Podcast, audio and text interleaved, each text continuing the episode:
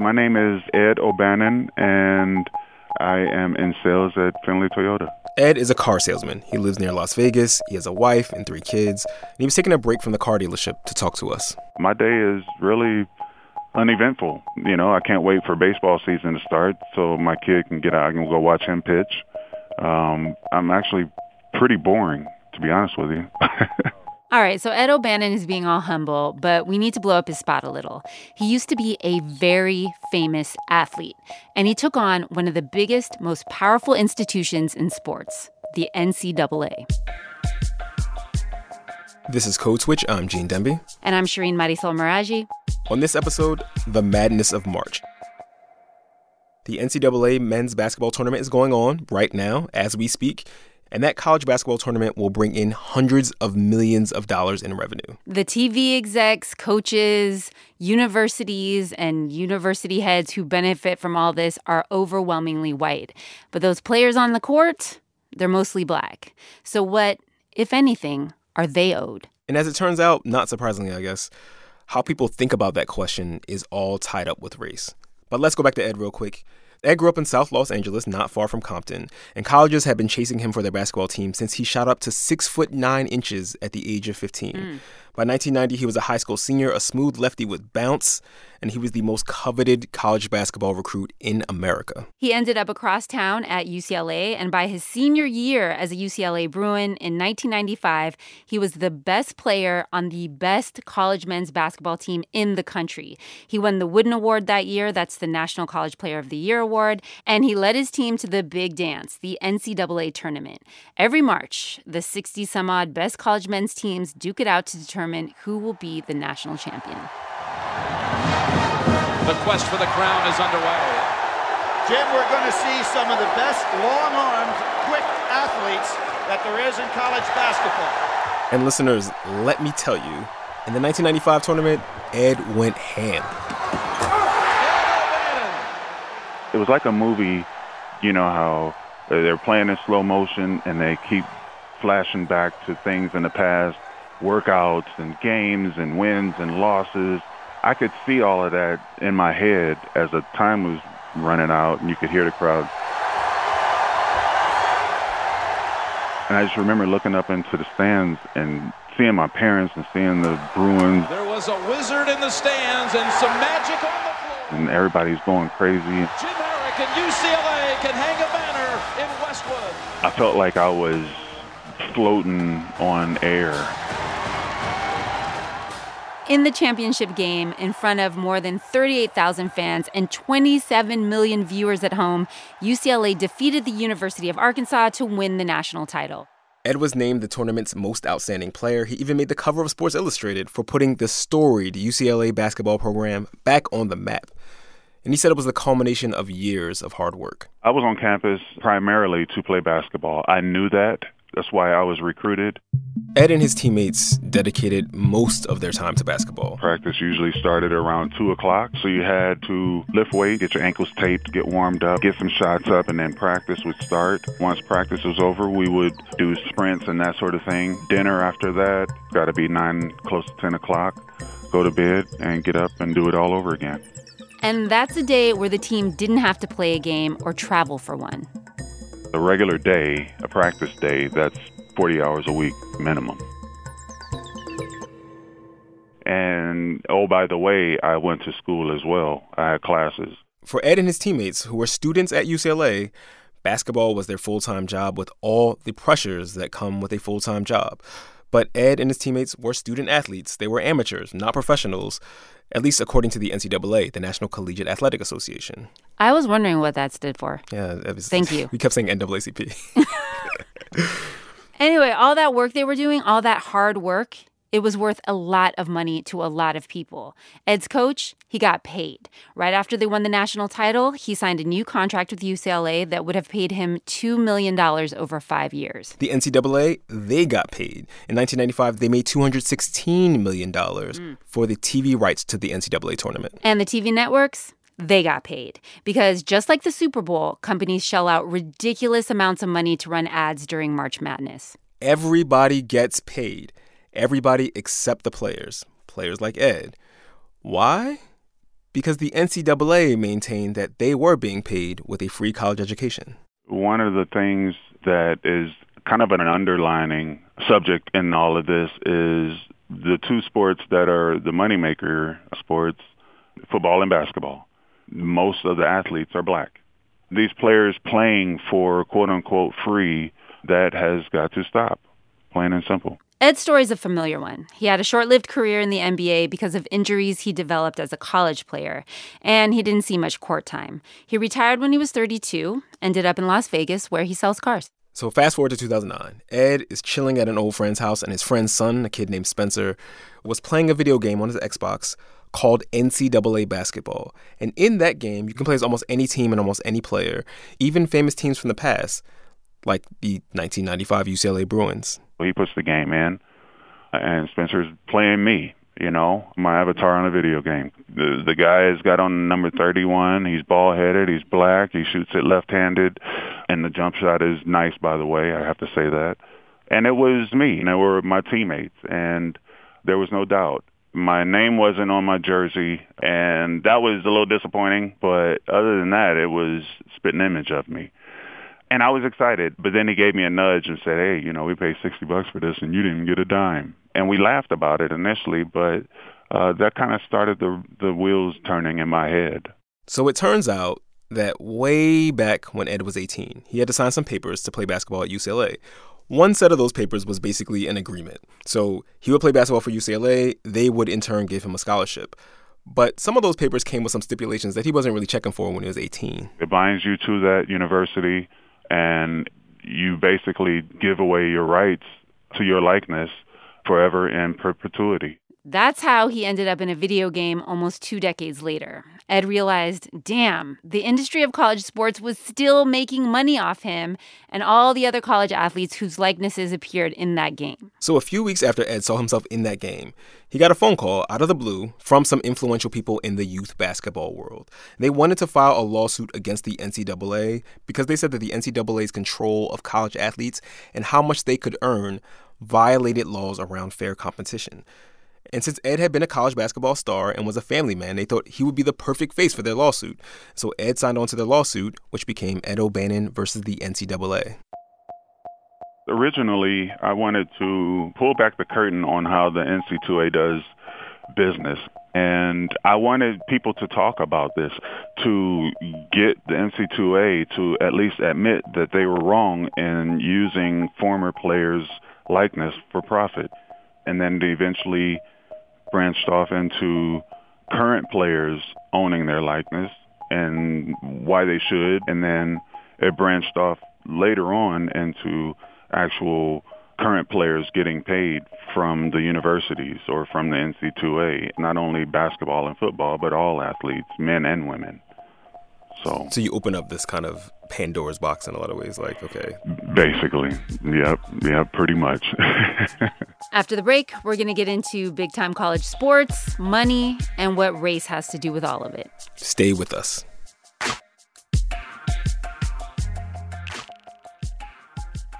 Support for this NPR podcast and the following message come from ZipRecruiter. Are you hiring? Every business needs great people and a better way to find them. Something better than posting your job online and waiting for the right people to see it. ZipRecruiter can help. Their technology identifies people with the right experience and invites them to apply to your job. Try it for free at ziprecruiter.com/switch. ZipRecruiter, the smartest way to hire.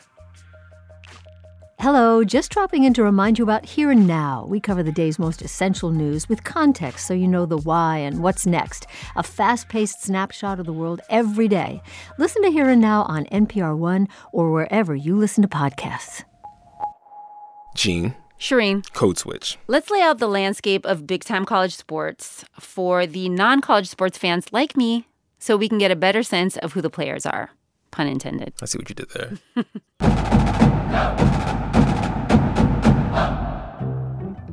It's explanatory comma time.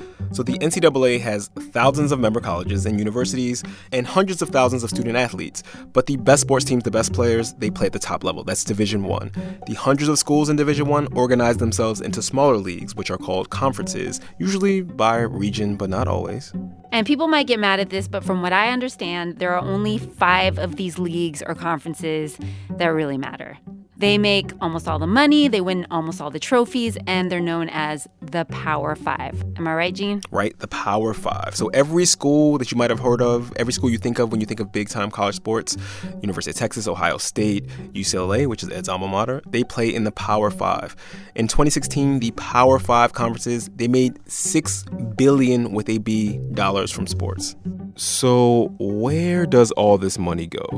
We asked Amy McCormick, who's a professor emeritus at Michigan State University College of Law.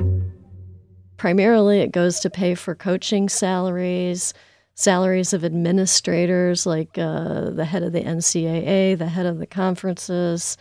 There are some coaches now making over $10 million a year, and a lot of assistant coaches are even making over a million dollars a year. Amy and her husband, Robert McCormick, who's also a professor emeritus at Michigan State Law School, wrote an academic paper in 2010 called Major College Sports A Modern Apartheid.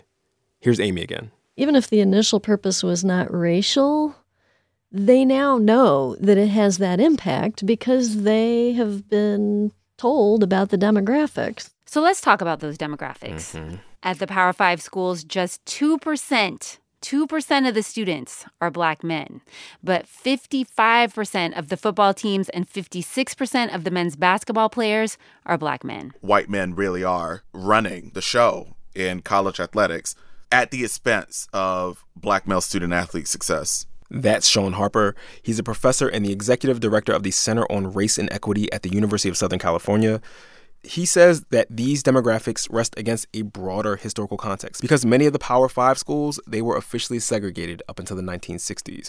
They were conceived as spaces for white people, and as a result, their campus cultural life, their alumni fan bases remain overwhelmingly white. And that exacerbates some of the messy racial tensions on campus. When we've been at places doing those studies, places that have, you know, powerhouse sports programs, we will ask the black and latino students you know do you go to football games or basketball games? And they will say no.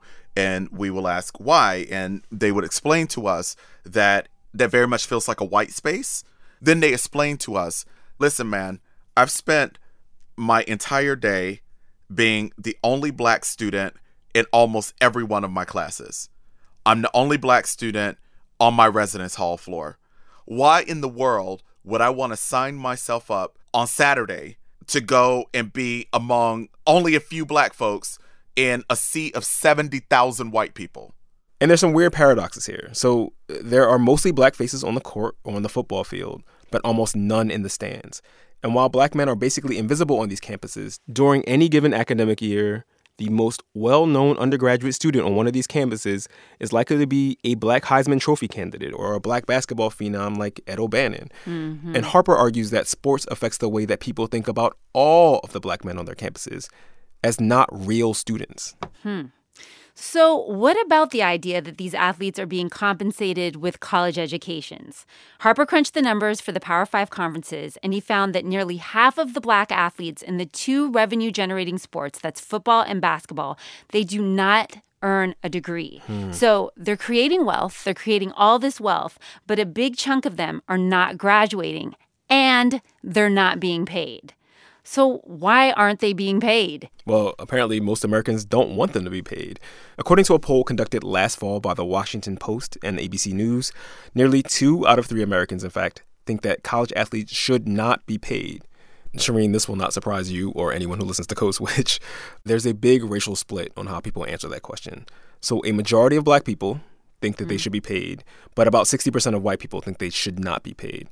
Tatishe Nteta, is a political scientist at UMass Amherst who studies race, ethnicity, and public opinion. I was listening to ESPN radio, and it was Colin Cowherd, and he was discussing the controversy about paying players. And he made this comment that if college athletes were paid, we know what they would do. They would go out and they would buy rims and they would buy weed and they would buy kicks and they would spend it on girls. And when the sports host got called out for that comment, he was all, but I didn't even say anything about race. but that controversy made Nteta and his colleagues Kevin Wallsten and Lauren A. McCarthy want to study just how much people's perceptions of what college athletes look like informed the way they thought about whether they should be paid. Hmm. So he set up an experiment that tested racial resentment and directly asked whether college athletes should be compensated. And what we found was that the strongest factor that predicts whites' opposition to pay for play is their level of racial animus towards African Americans or their level of racial prejudice towards African Americans. Now, Nteta said that race does not explain everything here. They found that age mattered. Older white people were more opposed to paying players than younger white people were.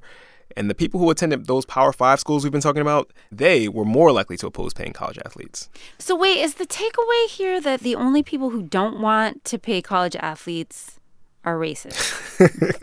um, no, that's not exactly what's happening. Of course not. Take this guy, for example. His name is Ekow Yankah. He's a law professor, he's a brother. And he wrote this essay in The New Yorker arguing that the NCAA is unfair but he still doesn't think that college athletes should be paid. So I think paying college athletes is almost certainly bad for the athletes, terrible for the universities, and terrible for the sports they play. Other than that, it's a great idea. There's very little reason to think that a young athlete's life will be in any substantial way better if they become so to speak, employees of the university. Of course, I'm sensitive that many of these young men are under tremendous financial difficulty. I understand that, you know, a good number of them come from backgrounds which are difficult or even impoverished. And I'm well aware that the demands of especially the big time college sports, but almost all college sports are so consuming that there seems something unfair about their having to balance these two projects. The problem is that paying them doesn't help relieve that stress. Paying them only makes it the case that that stress seems justified. Paying college athletes will almost certainly exacerbate a problem that has been going on for generations, where athletes of a certain number of sports are seen as ever more divided from the actual student body. They're seen as tangential. They're seen as not real students. Um, and indeed, given that they will then have to trade some of the minimal protections they have as student athletes in order to simply be employees of the university, at least in some capacity, it seems like a pretty raw deal. All of this, by the way, it should be pointed out, is in exchange for what would actually be, for the vast majority of athletes, a remarkably small amount of money on the free market. You, because you're saying that the best players would get the most money, but most players would get a pittance probably if it was not equalized. The point is is that it's awfully hard to project which kids will be superstars. So outside of the small number of can't miss prospects, most kids will actually be paid on some scale that reflects the deep uncertainty about how good they'll be. Right. And if we want to look to see what that looks like, it's not hard. We don't have to use our imagination. We can look at the minor leagues, right? Minor league basketball, minor league baseball, eh, minor league hockey. Most of these young people are working nonstop. Most of them are just as talented, if not more talented, than the vast majority of college athletes. Mm-hmm. And most of them are paid roughly what a Starbucks barista is paid. And in exchange of all that, they give up their opportunity to go to college, to pursue their dreams, and to turn out to not be a 20 year old superstar, but maybe a 40 year old functioning adult. Hmm. You say that there is a racial component to the way that people think about the minor league systems, right? And, and the yes. prospect of paying student athletes in basketball and football. Yeah. So, one thing I worry about is this argument that, well, these students aren't really students anyway, so let's just pay them. And I do think that has a racial component, right? Now, look, it's not entirely racial, of course. Part of it is that people are well aware and turned off by the huge financial incentive that the universities have. But it's also true that there are a ton of different students on every college campus who are not straight A math students, right? Somehow, when we think about young black athletes, what they do, the sort of physical talent that they bring, is not valued the same way that the ballerinas is, or the chess player is, or the musician is. And I do find that worrying. I wonder why it is that the fact that these are multi talented people whose skills may not be at its highest in science class is so quickly dismissed. So that's one feature. Right. Mm-hmm. Um, the second feature is it's very clear that the true developmental league of the NBA is currently college basketball. The true developmental league of the NFL is entirely college football. Mm-hmm. And somehow the answer seems to be disconnect these students from education rather than why don't we do what we do with other sports and set up a robust semi pro league, right? One that would allow some students, those who are actually involved and engaged, to remain student athletes and allow those for whom being a student athlete has no part of their project to go on to do what they want to do. But it seems like even with that system, there are still going to be a lot of kids who have no sort of illusions about the fact that they're not going to go pro, who will go to college, who will try to make the most of their college experience, and who will still generate tons of revenue for their colleges, and they will still be personally f- struggling financially. And I'm just curious what happens to those kids. Look, I think that's a great question, and and it gets the heart of how complex and hard this is. And here are my thoughts on it.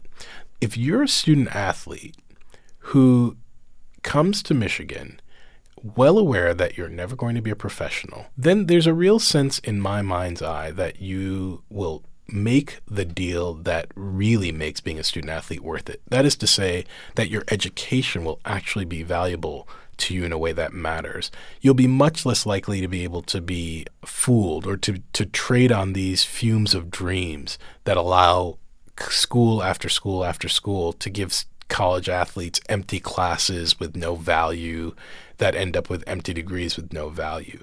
Mm-hmm. I am not interested in a bunch of young men who work for three or four years for a university, making again a minor league salary, which, if people actually looked at what that would be, is quite minimal.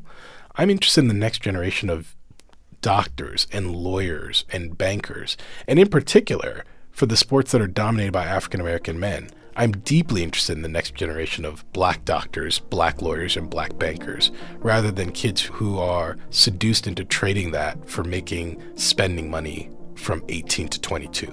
Ekow Yankah is a professor at the Cardozo School of Law in New York City. He wrote an essay for The New Yorker called Why NCAA Athletes Shouldn't Be Paid. Thank you, man. I appreciate you. Thank you. I appreciate you having me. So, what happened to Ed O'Bannon v. the NCAA? Remember, he was suing the association after he got no money from that video game he saw. And when he first decided to sue, it seemed like a long shot that his side would win. Plenty of athletes have tried to take on the NCAA and failed. But by the time Ed's case eventually went to court, a full five years after he saw his digital self in that video game, the landscape had shifted. Because more and more people, even if they didn't believe that athletes should be paid, felt that there was something unfair about college coaches making millions of dollars while athletes made none. So in 2014, after a heated three week trial, a district judge sided with Ed. She said the NCAA could not prohibit athletes for selling the rights to their names, images, and likenesses. And that judge said that athletes could be paid but only up to a point. There were some stipulations. They could be paid up to $5,000 a year beyond whatever it costs for tuition and room and board, and that will be paid out only after they graduated. It was potentially a game changer. Here's Ed O'Bannon. The athletes were awarded a stipend uh, up to $5,000 and or the cost of attendance at their universities. That was appealed eventually and uh, overturned, and it died at the footsteps at the Supreme Court. So it sounds like a mixed bag then. exactly. Yeah. Uh, two steps forward, one step back, that sort of thing. So the Ninth Circuit Court of Appeals overturned the part of the original ruling that said that players could be paid. It's been a few years since this trial, and the NCAA has since allowed for players to be given more than they were before, with things like stipends and grants that will allow them to cover the full cost of attending college, not just tuition, room, and board. And that video game company that created the game that Ed appeared in, as well as a college football game, they stopped making them all together. So players aren't getting paid from those at all. And right now, there's a sprawling FBI investigation looking into a complicated bribery scheme meant to steer the best high school basketball players to certain colleges. Whether it's under the table or above board, there is plenty of money to be made for some people while they're on campus. But the overwhelming majority, thousands of college basketball players, won't see any of it. 99% of them will never go pro. We reached out to the NCAA for comment on this episode, and they didn't get back to us. But during Ed O'Bannon's trial, the NCAA president Mark Emmert took the stand, and he testified that amateurism was one of the NCAA's bedrock principles. He said, quote, "The notion of amateurism inside the NCAA has been steadfastly that one will not be paid to play their sport." According to USA Today, the next year, Mark Emmert took home nearly $2 million in total compensation. All right, y'all, that's our show. Follow us on Twitter. We're at NPR Code Switch. We want to hear from you. Email us at codeswitch at npr.org. Subscribe to the podcast wherever fine podcasts can be found or streamed. And leave us a review on iTunes. This episode was produced by Maria Paz Gutierrez and Kumari Devarajan. Woot! This episode was edited by Sami Yenigun and Steve Drummond. A special thanks to Billy Hawkins and Roger Noll, who helped us get our bearings for this episode. And Ed O'Bannon's new book is called Court Justice. Get it? Shout out to the rest of the Code Switch team Leah Donnella, Adrian Florido, Walter Ray Watson, Karen Grigsby Bates, and Kat Chow. I'm Gene Demby. And I'm Shireen Marisol Meraji. Be easy, y'all. Peace.